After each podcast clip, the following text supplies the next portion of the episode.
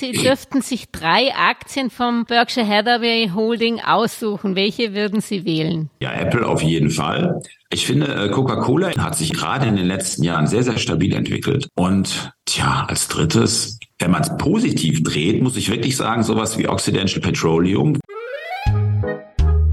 Die Geldmeisterin. Der Finanzpodcast mit Julia Kistner mit Heiko Böhmer, Kapitalmarktstratege der Shareholder Asset Management. Er hat viele Value Investing Tipps in seinem Gepäck aus Omaha mitgebracht. Da fand bekanntlich die Hauptversammlung der Beteiligungsholding Berkshire Hathaway von Charlie Munger und Warren Buffett statt. Das Spannende ist, Böhmers Brötchengeber hat aus Nachhaltigkeitsgesichtspunkten im Vorjahr alle seine Berkshire Aktien verkauft. Herr Böhmer, erstmal herzlichen Dank, dass Sie wieder bei der Geldmeisterin zu Gast sind. Ich hoffe, Sie haben nicht mehr den Jetlag von Ihrer Reise nach Omaha. Nee, das hat sich schon erledigt. Wobei ich erst ein paar Tage wieder da bin. Das hat wirklich noch äh, zwei Tage gedauert. Ja, vielleicht könnten Sie kurz noch Ihren Eindruck schildern. Also was ich so gehört habe, waren alle so überrascht, dass das so frisch waren, die beiden. Äh, was war Ihr persönlicher Eindruck von der Veranstaltung? Tatsächlich war das der Eindruck, den ich auch bei ganz vielen, also das habe ich auch selbst so erlebt und habe auch mit vielen gesprochen, die häufig zur Hauptversammlung von Berkshire Hathaway fahren und eine Kollegin brachte es so schön auf den Punkt, die sagte, das fühlte sich an wie vor zehn Jahren. Letztes Jahr waren die beiden wirklich, ja, eher müde und langsam und dieses Jahr waren sie beide sehr frisch mhm. und haben sich die Bälle auch wirklich zugespielt. Ja, es war also wirklich wie eine Zeitreise fast schon. Ich habe eh ein bisschen reingehört natürlich und da war ja auch das Wort KI ist immer wieder gefallen und die beiden haben ja schon im Technologiebereich schon mal ein bisschen den Trend verpasst und sind eigentlich sehr spät in Apple etc. eingestiegen. Äh, was ist denn Ihr Gefühl? Es hat ja, glaube ich, der Charlie Munger war das, der auch noch gesagt hat, ja, die äh, die altmodische Intelligenz funktioniert immer noch ganz gut. Ähm, glauben Sie, dass Sie da auch auf dem neuesten Stand sind und genug darauf Rücksicht nehmen, was sich da tut technologisch? Nee, das glaube ich, das tun sie definitiv nicht. Also das passt aber auch nicht zu deren Strategie. Also, dass sie als Trendsetter anzusehen sind, das kann man definitiv nicht sagen. Das haben sie auch eigentlich nie propagiert. Mhm. Sie steigen in Geschäftsmodelle ein, wenn es dann auch wirklich so ist, dass wir planbare Cashflows haben und ähm, dass man eben auch ein Geschäft wirklich auf Sicht der nächsten fünf Jahre absehen kann, wie sich das entwickelt. Also von daher kann ich nur sagen, Nee, dieser Trend KI, der spielt sicherlich vielleicht in den Überlegungen eine Rolle, aber die haben es eigentlich auch ganz schön auf den Punkt gebracht und haben gesagt, man kann eigentlich noch gar nicht absehen, welche Bereiche wie davon involviert sein werden in den nächsten Jahren. Und ähm, von daher ist das, glaube ich, etwas, was vielleicht im Hintergrund eine Rolle spielt bei den, bei den direkten Investments wird sich das nicht so schnell zeigen. Mhm. Wie sehen Sie das selbst als Value Investor? Ist es eh sehr vernünftig beim Hype Cycle nicht sofort aufzuspringen, sondern erstmal schauen, was sich dadurch destilliert und auch wirklich erst auf Gewinne zu warten? Ja, man kann es ja im Endeffekt über große Firmen aus dem Sektor abbilden. Und mhm. ähm, wenn man jetzt in der Microsoft investiert ist, ist man ja auch im Bereich KI investiert durch die Beteiligung an den OpenAI und der Chat-GBT-Anwendung. Also das heißt, das ist auch eher sowas, was wir quasi propagieren und wo wir auch so drauf setzen, dass wir im Endeffekt auch nicht der Technologietrendsetter sind, sondern vielleicht auch mal genauer schauen, welche Unternehmen denn bei so etwas dabei sind, die unseren Kriterien mhm. entsprechen. Mhm. Und bei Microsoft hat sich das jetzt so ergeben. Und ich glaube, das ist auch so ein Ansatz, den Value-Investoren durchaus fahren können. Dann hat man nämlich zum einen Unternehmen, wo man sich das mit einkaufen kann, diese Fantasie. Mhm. Und zum anderen ist man aber doch schon in diesem gesättigten, eher gesättigten Markt oder auch eher planbaren Markt unterwegs. Jetzt sind die beiden ja bekannt als Buy- und Hold-Investoren über Jahrzehnte. Ähm, glauben Sie denn, Technologie eignet sich für Buy and Hold? Und äh, wie ist denn da Ihre Strategie von der Veranlagungsdauer? Also tatsächlich, wenn man sich das anschaut, wie das ganze Thema Technologie sich in den vergangenen Jahren auf wenige Namen konzentriert hat, die dann auch die entsprechende Marktstellung sich erarbeitet haben. Wir haben sicherlich in der Halbphase etwas gesehen, wo viele Unternehmen nach oben kamen, die wenig zu bieten hatten. Aber wenn man jetzt mal fünf Jahre zurückschaut und die großen Namen nimmt, die auch heute noch die großen Namen sind, dann hat sich da eigentlich eine Konzentration ergeben. Bei. Amazon, bei Meta, bei Microsoft und tatsächlich bei Apple. Und tatsächlich kann man wirklich gut sagen, dass bei diesen ähm, ja ausgereiften Technologiekonzernen eine Buy-and-Hold-Strategie insofern schon funktioniert, weil ich da auch in dieser Position bin, wie ich es erwähnt habe, der planbaren Cashflows, der planbaren Erträge, so dass das wirklich hochwertige Qualitätsunternehmen sind, die deutlich stärker schwanken als der Gesamtmarkt. Das muss man immer wissen. Mhm. Aber eben in Phase, jetzt mittlerweile in der Phase angekommen sind, wo man eben nicht mehr nur diese Technologie Fantasie drin hat, sondern einfach auch beständige Geschäftsmodelle, mhm. die eben auch diese Planbarkeit liefern.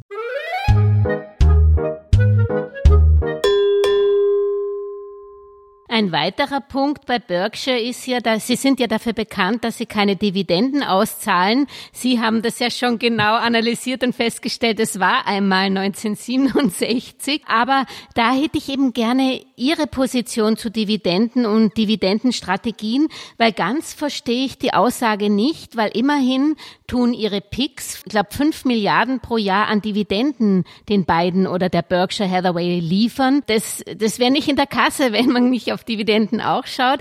Wie ist denn da Ihre Position? Naja, das sind ja zwei, zwei Dinge. Das eine ist natürlich, dass ich Dividenden kassiere durch die Beteiligung, die ich habe. So, mhm. das ist erstmal ein Punkt. Ähm, das ist erst was, was bei Berkshire Hathaway natürlich gerne genommen wird und einfach in den Flow, wie das so schön heißt, bei denen mit reinfließt, ähnlich wie die Prämieneinnahmen bei den, bei den Versicherungen. Dann ist es aber der Ansatz des Unternehmens zu sagen, okay, alles, was in diesen Flow kommt, der dem Unternehmen zugutekommt, da versuchen wir eben innerhalb des Unternehmens mehr draus zu machen mhm. und den Wert des Unternehmens zu steigern und eben das Ganze nicht in Form von Dividenden an unsere Anteilseigner auszuschütten. Und diesen Ansatz verfolgen können wir eigentlich, dem können wir sehr gut folgen. Also bei uns spielen Dividenden bei der Auswahl von Unternehmen eigentlich auch eine untergeordnete Rolle. Uns gefallen Unternehmen deutlich besser, die in der Lage sind, mit ihren Geschäftsmodellen stetig zu wachsen, mhm. möglichst wenig Kapitalbedarf haben und diesen dieses stetige Wachstum und die steigenden Cashflows eben im Unternehmen zu investieren. Nicht unbedingt in Übernahmen, sondern wirklich intern das Wachstum anzutreiben. Und äh, das ist eigentlich so ein Idealfall auch eines Buffett-Unternehmens. Und von daher, ja, Dividenden sind ein Faktor, wo viele Investoren immer wieder draufschauen. Mhm. Und es gibt sicherlich Geschäftszweige, wo das auch sinnvoll ist. Also wo einfach ja traditionell die hohen Dividenden auch dafür da sind, um Investoren anzulocken und zu sagen, okay, wir haben hier Früher die Versorger waren ja immer bekannt dafür, dass das im Endeffekt solche Papiere waren, wo man sagen kann, okay, hier locke ich meine Investoren mit einer stetigen Dividendenrendite an, mhm. weil das Wachstum ja auch nicht so spannend war. Mhm. Ähm, aber das ist eigentlich auch nicht das, wo wir drauf schauen. Und das ist eigentlich auch nicht so dieser Buffett-Ansatz zu sagen, ähm, wie kann ich eigentlich das Beste für meine Aktionäre rausholen? Und mhm. er hat ja so schön das gesagt in der Hauptversammlung. 67, 1967 hat er einmalig eine Dividende ausgezahlt. 10 Cent pro Aktie und das würde er heute immer noch als Fehler ansehen, dass er es damals gemacht hat. Warum hat er es damals gemacht? Hat er das auch gesagt? Ich glaube tatsächlich, das war ja kurz nach der Übernahme, muss man ja Aha, sehen. Ja. 65, 65 hat er Berkshire Hathaway ja als Textilunternehmen ähm, war das ja ein, eigentlich ein mhm. notleidendes Textilunternehmen.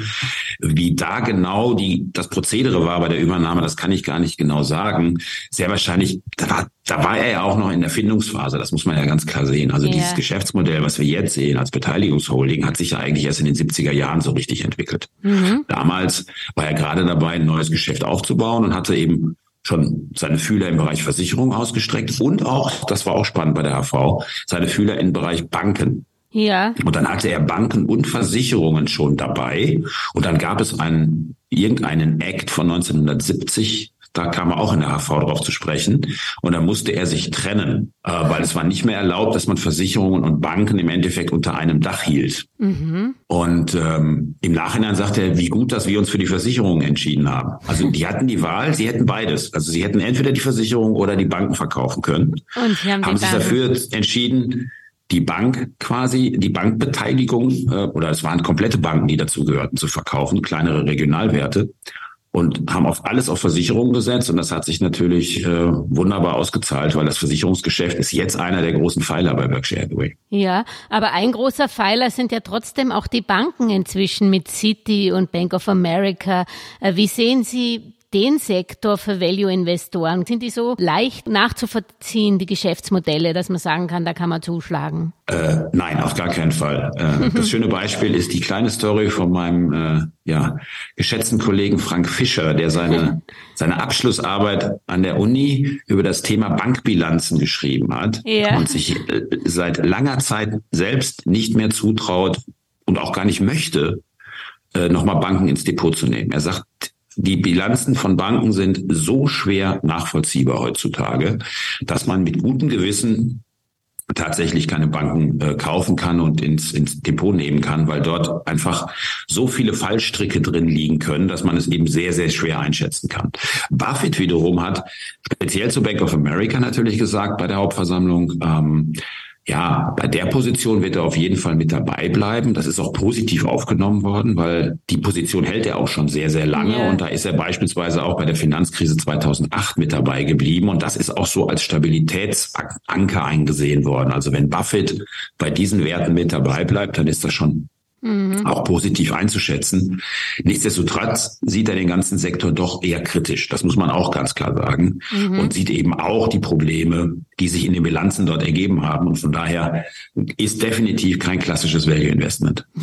Okay, er hat es eben in seinem Portfolio und er kann es ja nicht unauffällig veräußern.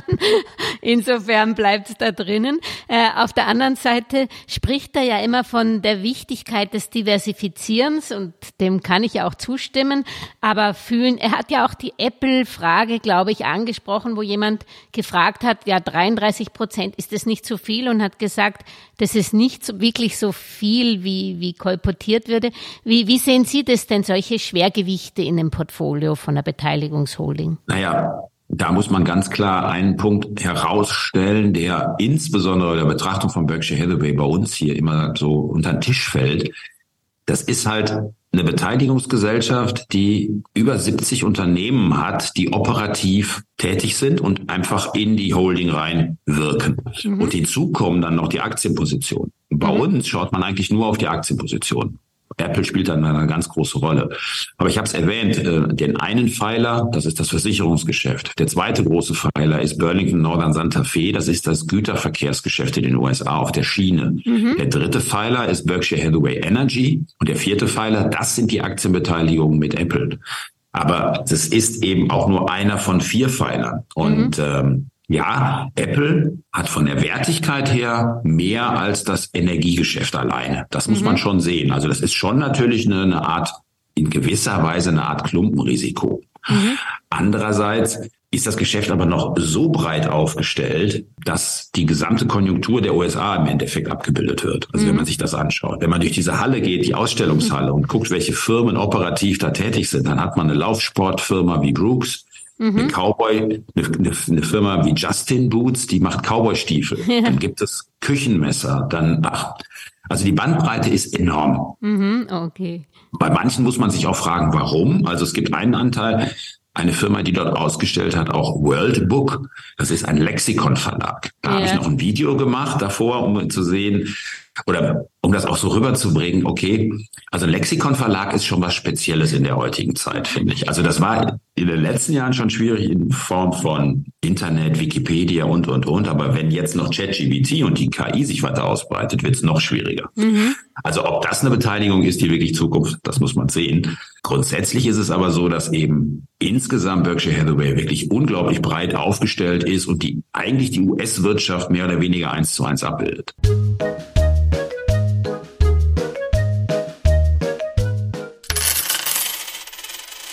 Eine Frage nochmal. Es ist ja nicht so, dass die Beteiligungsholding nichts ausschüttet an die Aktionäre. Sie kaufen ja sehr viele Aktien zurück. Das hat ja dieselbe Wirkung, wenn man weniger Aktien teilt.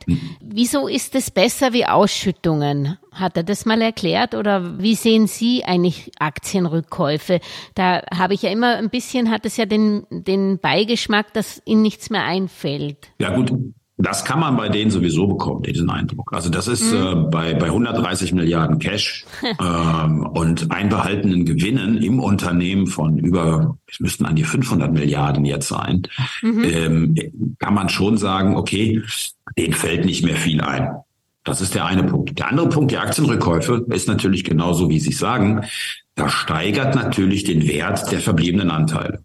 Und was bei positiv zu bewerten ist, ist natürlich bei Berkshire Hathaway, die kaufen nur, wenn sie auch selbst davon überzeugt sind, dass das Niveau gerade attraktiv ist. Mhm. Also diese Aktienrückkäufe gibt es nicht zu jedem Niveau, sondern mhm. wirklich nur zu einem vorher festgelegten Niveau. Was heißt, wenn die einkaufen, weiß man auch, okay, aus Sicht des Managements ist es jetzt eigentlich ein attraktives Niveau, dort einzusteigen. Also von daher ist das bei denen auf jeden Fall positiv zu sehen. Also un mhm. unlimitierte Aktienrückkäufe einfach nur, um das nach voranzutreiben, egal welches Preisniveau die Aktie hat, Kursniveau.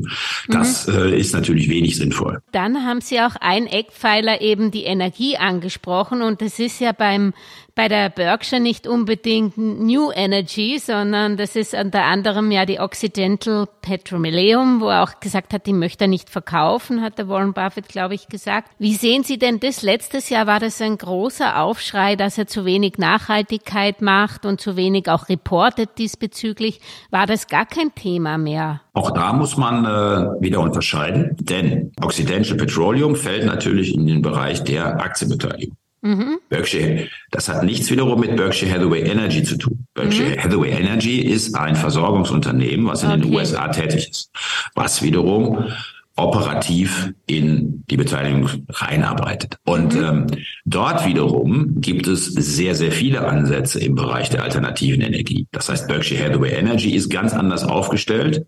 Als beispielsweise die Beteiligung bei Occidental. Und selbst bei Occidental muss man noch genauer hingucken. Ja, die machen extrem viel Fracking. Das ist eine unsaubere Form der Energieerzeugung, definitiv.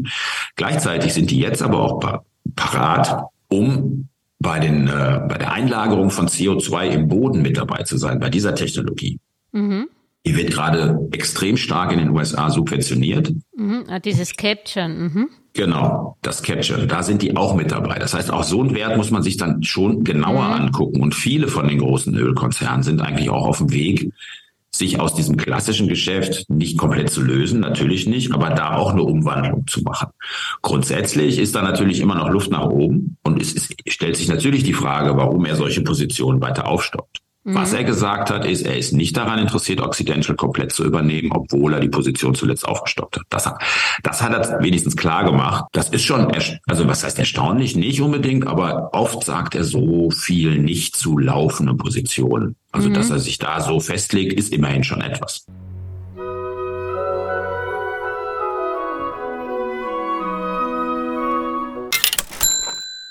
Für die beiden gilt ja immer schon America First. Das haben sie auch diesmal wieder unterstrichen.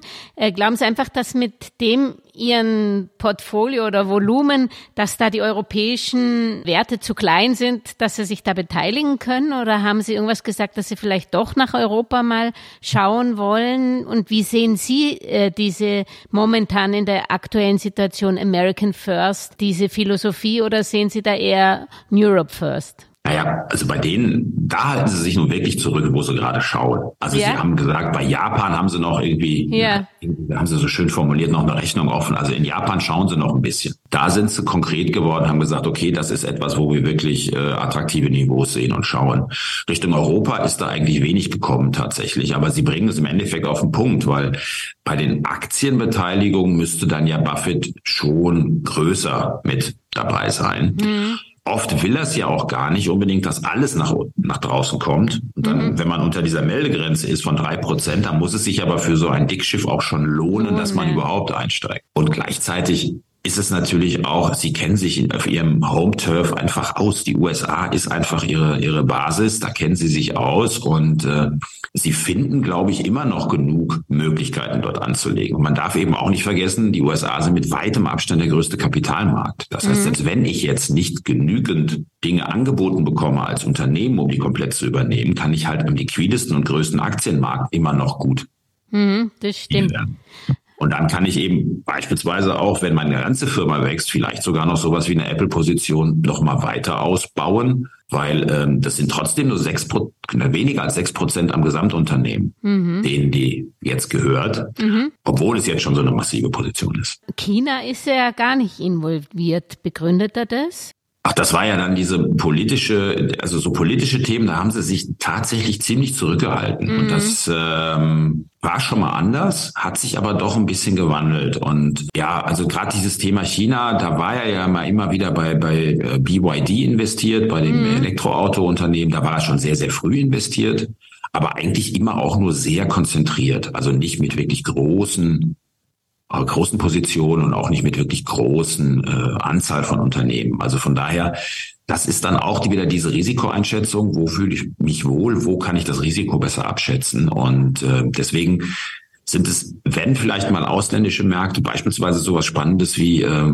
Israel, wo er mit eine, eine komplett über Unternehmen dabei ist im Werkzeugmaschinenbereich oder mhm. Werkzeugbereich da ist es dann interessant, dann auch mal außerhalb zu schauen. Ähm, aber ansonsten hält er sich da doch eher zurück. Mhm. Und hat er auch Position genommen zu seinem kurzen Ausflug Taiwan Semiconductors? Das muss ja auch politisch motiviert sein, dass er da dann wieder rausgegangen ist, oder? Das ist dann tatsächlich eine äh, Risikoeinschätzung auch zu sagen, okay, das können wir so nicht weiter abschätzen. Und das ist ja auch das, was wir in unseren Überlegungen haben. Also an mhm. sich gibt es von, von Value-Kriterien her wenn man sich wirklich die Substanz von Unternehmen und auch die Erwartungen anschaut, gibt es wunderbare Aussichten in China bei vielen, vielen großen Unternehmen. Aber das ganz, der ganze Faktor des politischen Risikos ist so schwer kalkulierbar, dass es eigentlich auch nicht im Sinne sein kann, wenn man eben für andere Menschen Geld investiert, zu sagen, okay, dieses Risiko kann ich wirklich tragen weil ich es abschätzen kann.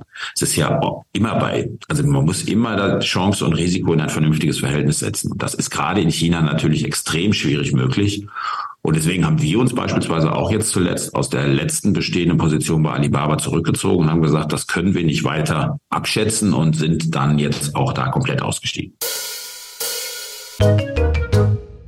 Dann machen wir vielleicht gleich mal einen Ausflug zu Shareholder Asset Management. Sie haben ja grundsätzlich, also Sie sind in Deutschland sehr verhaftet und in Europa, weil man da zu Hause und beheimatet ist, das hat denselben eigentlich, äh, das kann man vergleichen mit Buffett in Amerika, da kennen Sie sich halt aus, deswegen haben Sie da eigentlich ein Übergewicht. Und wie tut man das dann praktisch ausbalancieren mit einem Home Bias? Naja, Home Bias kann man bei uns fast kaum finden. Mhm. Wenn ich jetzt zum Beispiel auf den DAX schaue, ja. ähm, wir haben äh, jetzt zuletzt mal eine Position SAP ja. im Fonds drin gehabt. Das war der einzige DAX-Wert, den wir beispielsweise drin haben. Mhm.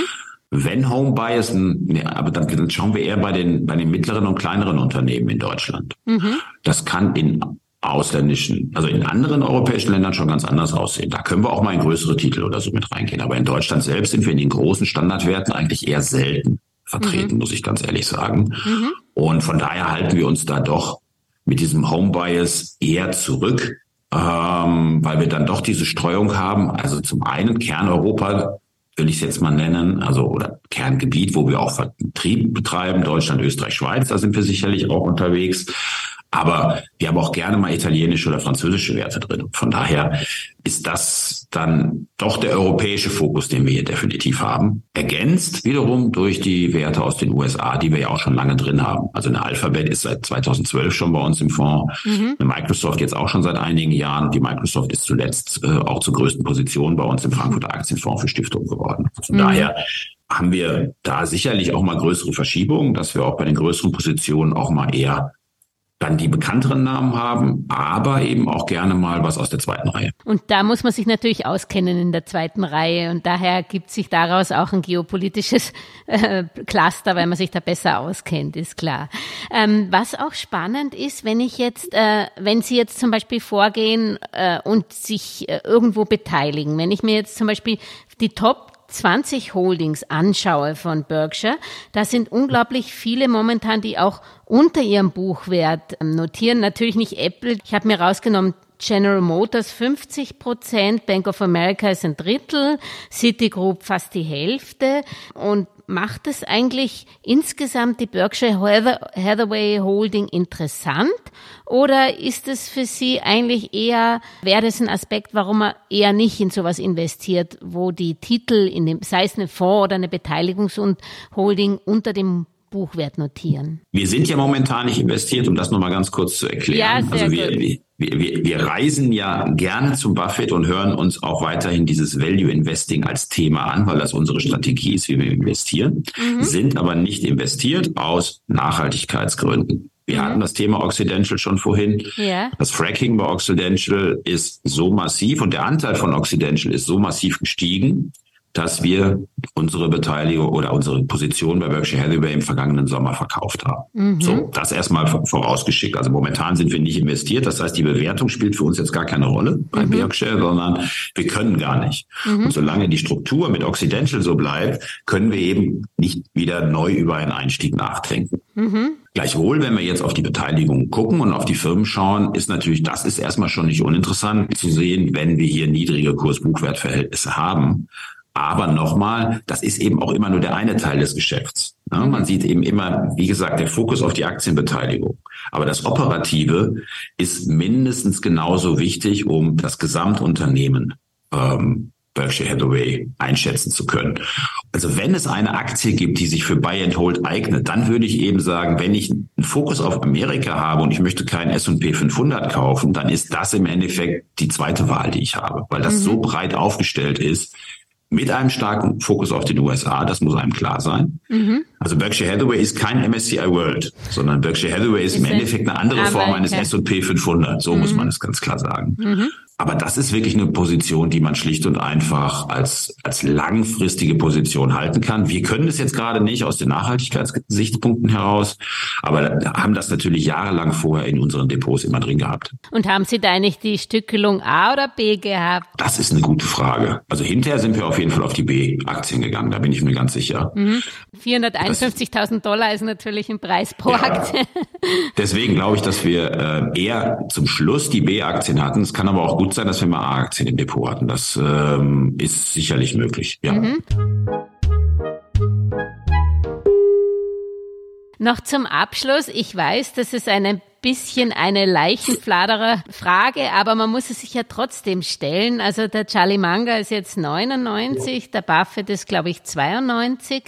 Wie wichtig ist eigentlich für einen Value-Investor der Vorstand oder der CEO? Sehen Sie das eigentlich abgesichert, wenn es mal die beiden nicht mehr gibt? Oder wie sehen Sie das auch bei anderen Unternehmen? Schauen Sie sich da genau CEO-Wechsel, wenn ich jetzt zum Beispiel Adidas mir denke, wenn, auch wenn ein Unternehmen nicht wechselt, ist es für Sie wichtig, der Vorstand? Also erstmal zu Berkshire Hathaway. Das haben die beiden sehr augenzwinkernd aufgegriffen in der, in der Hauptversammlung. Es gibt ja vor der offiziellen Hauptversammlung immer einen Film, ja. wo bestimmte Spots vorgestellt werden. Und der fing an mit der Frage immer nach der Nachfolge. Und das erste, die erste Einbildung, die kam, die war von 1994.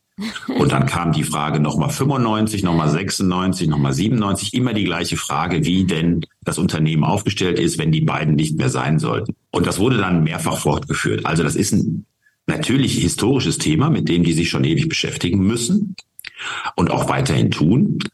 Definitiv ist natürlich Berkshire Hathaway so aufgestellt, dass das Unternehmen man kann das Bild des Tankers immer wunderbar bringen. Der Tanker ist auf Kurs. Mhm. Und das Unternehmen steht ja für etwas und das steht auch weit, wird auch weiterhin für etwas stehen, wenn die beiden nicht mehr aktiv sein sollten. So einfach muss man das sagen. Also mhm. das ist, ähm, wer in diesem Unternehmen etwas wird, der kann diese Position eigentlich nur ausfüllen, wenn er in den Gedankenmuster von Buffett und Munger unterwegs ist. Also von daher sollte man sich da eigentlich keine große, großen Sorgen machen. Klar ist, wenn einer von den beiden sterben sollte, wird die Aktie abrauschen hm. nach unten und dann wird die aber auch sich sehr, sehr schnell wohl wieder erholen. Einfach die Gegebenheiten bei, bei Berkshire Hathaway so sind. Mhm. Grundsätzlich zu, zu Unternehmen und Management definitiv ein wichtiger Faktor. Mhm. Also Kontinuität ist etwas, was uns auf jeden Fall überzeugt. Also wenn ich ein Geschäftsmodell habe, was in den vergangenen Jahren sich herausragend entwickelt hat und ich habe einen CEO, der seit zehn Jahren auch aktiv ist oder noch länger aktiv ist und auf den das auch zurückgeht, das ist natürlich etwas, was auf jeden Fall für bei uns sehr, sehr positiv wirkt. Und wir gucken da auch wirklich intensiv drauf bei den Analysen der Unternehmen und beäugen auch Vorstandswechsel wirklich immer ganz genau. Weil da muss man schon sehen, Vorstandswechsel bedeuten oft Strategiewechsel. Ist das wirklich dann noch das Unternehmen, äh, in das man vorher investiert hat?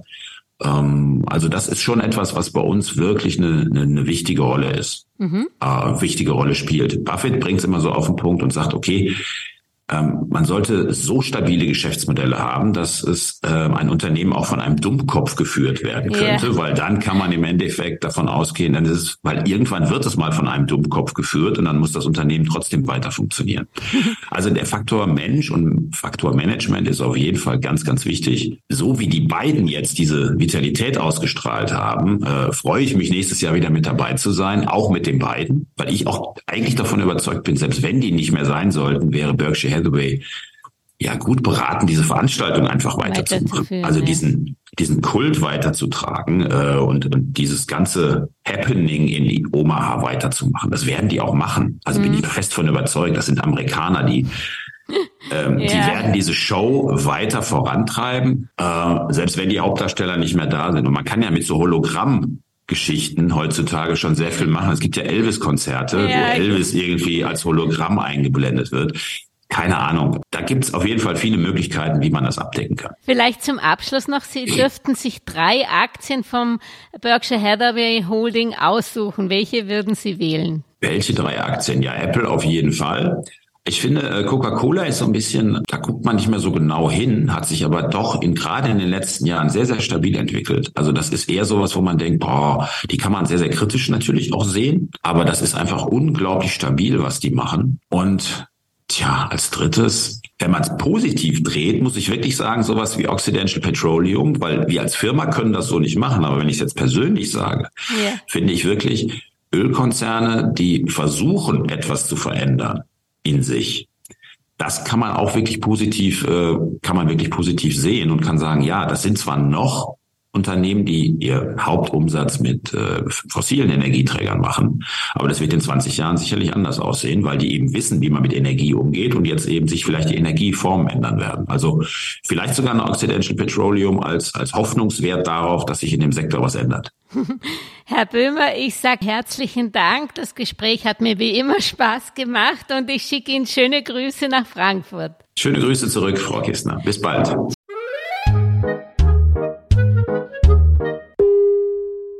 Über aktuelle Börsenaufreger und Ereignisse berichtet Werktag für Werktag übrigens die kleine Podcast-Schwester der Geldmeisterin, die Börsenminute. Überall, wo es Podcasts gibt, auf YouTube, Facebook, LinkedIn, Xing und auch auf www.geldmeisterin.com. Eine erfolgreiche Anlagewoche wünscht euch die Geldmeisterin und Julia Kistner. Und am Schluss noch der Disclaimer. An dieser Stelle wie immer der wichtige Hinweis, dass die Inhalte dieses Podcasts, der Videos und der Webseite geldmeisterin.com ausschließlich der allgemeinen Information dienen und die ganz persönliche Meinung der Geldmeisterin und von Julia sind. Es handelt sich keinesfalls um Investmentempfehlungen, Rechts- oder Anlageberatungen. Das Gesagte, Geschriebene und Dargestellte kann und soll auch nicht das persönliche Gespräch mit deiner Finanzberaterin ersetzen. Auch sind weder die Geldmeisterin noch Julia Kistner informiert darüber, wie es mit deiner Vermögenssituation ausschaut, deinen Bedürfnissen, familiären Umständen, deinem Finanzwissen, die Risikoneigung oder deinen Anlagehorizont. Anlegen erfolgt daher auf eigene Gefahr. Die Geldmeisterin und Julia Kistner haften nicht für Anlageentscheidungen, die aufgrund ihrer Medienbeiträge getroffen werden. Kurzum, für die Geldmeisterin und Julia Kistner war es immer ein Vergnügen, dich bei deinem Vermögensaufbau zu inspirieren. Auf deinen eigenen, persönlich richtigen Geldesel musst du schon selbst setzen. Viel Erfolg!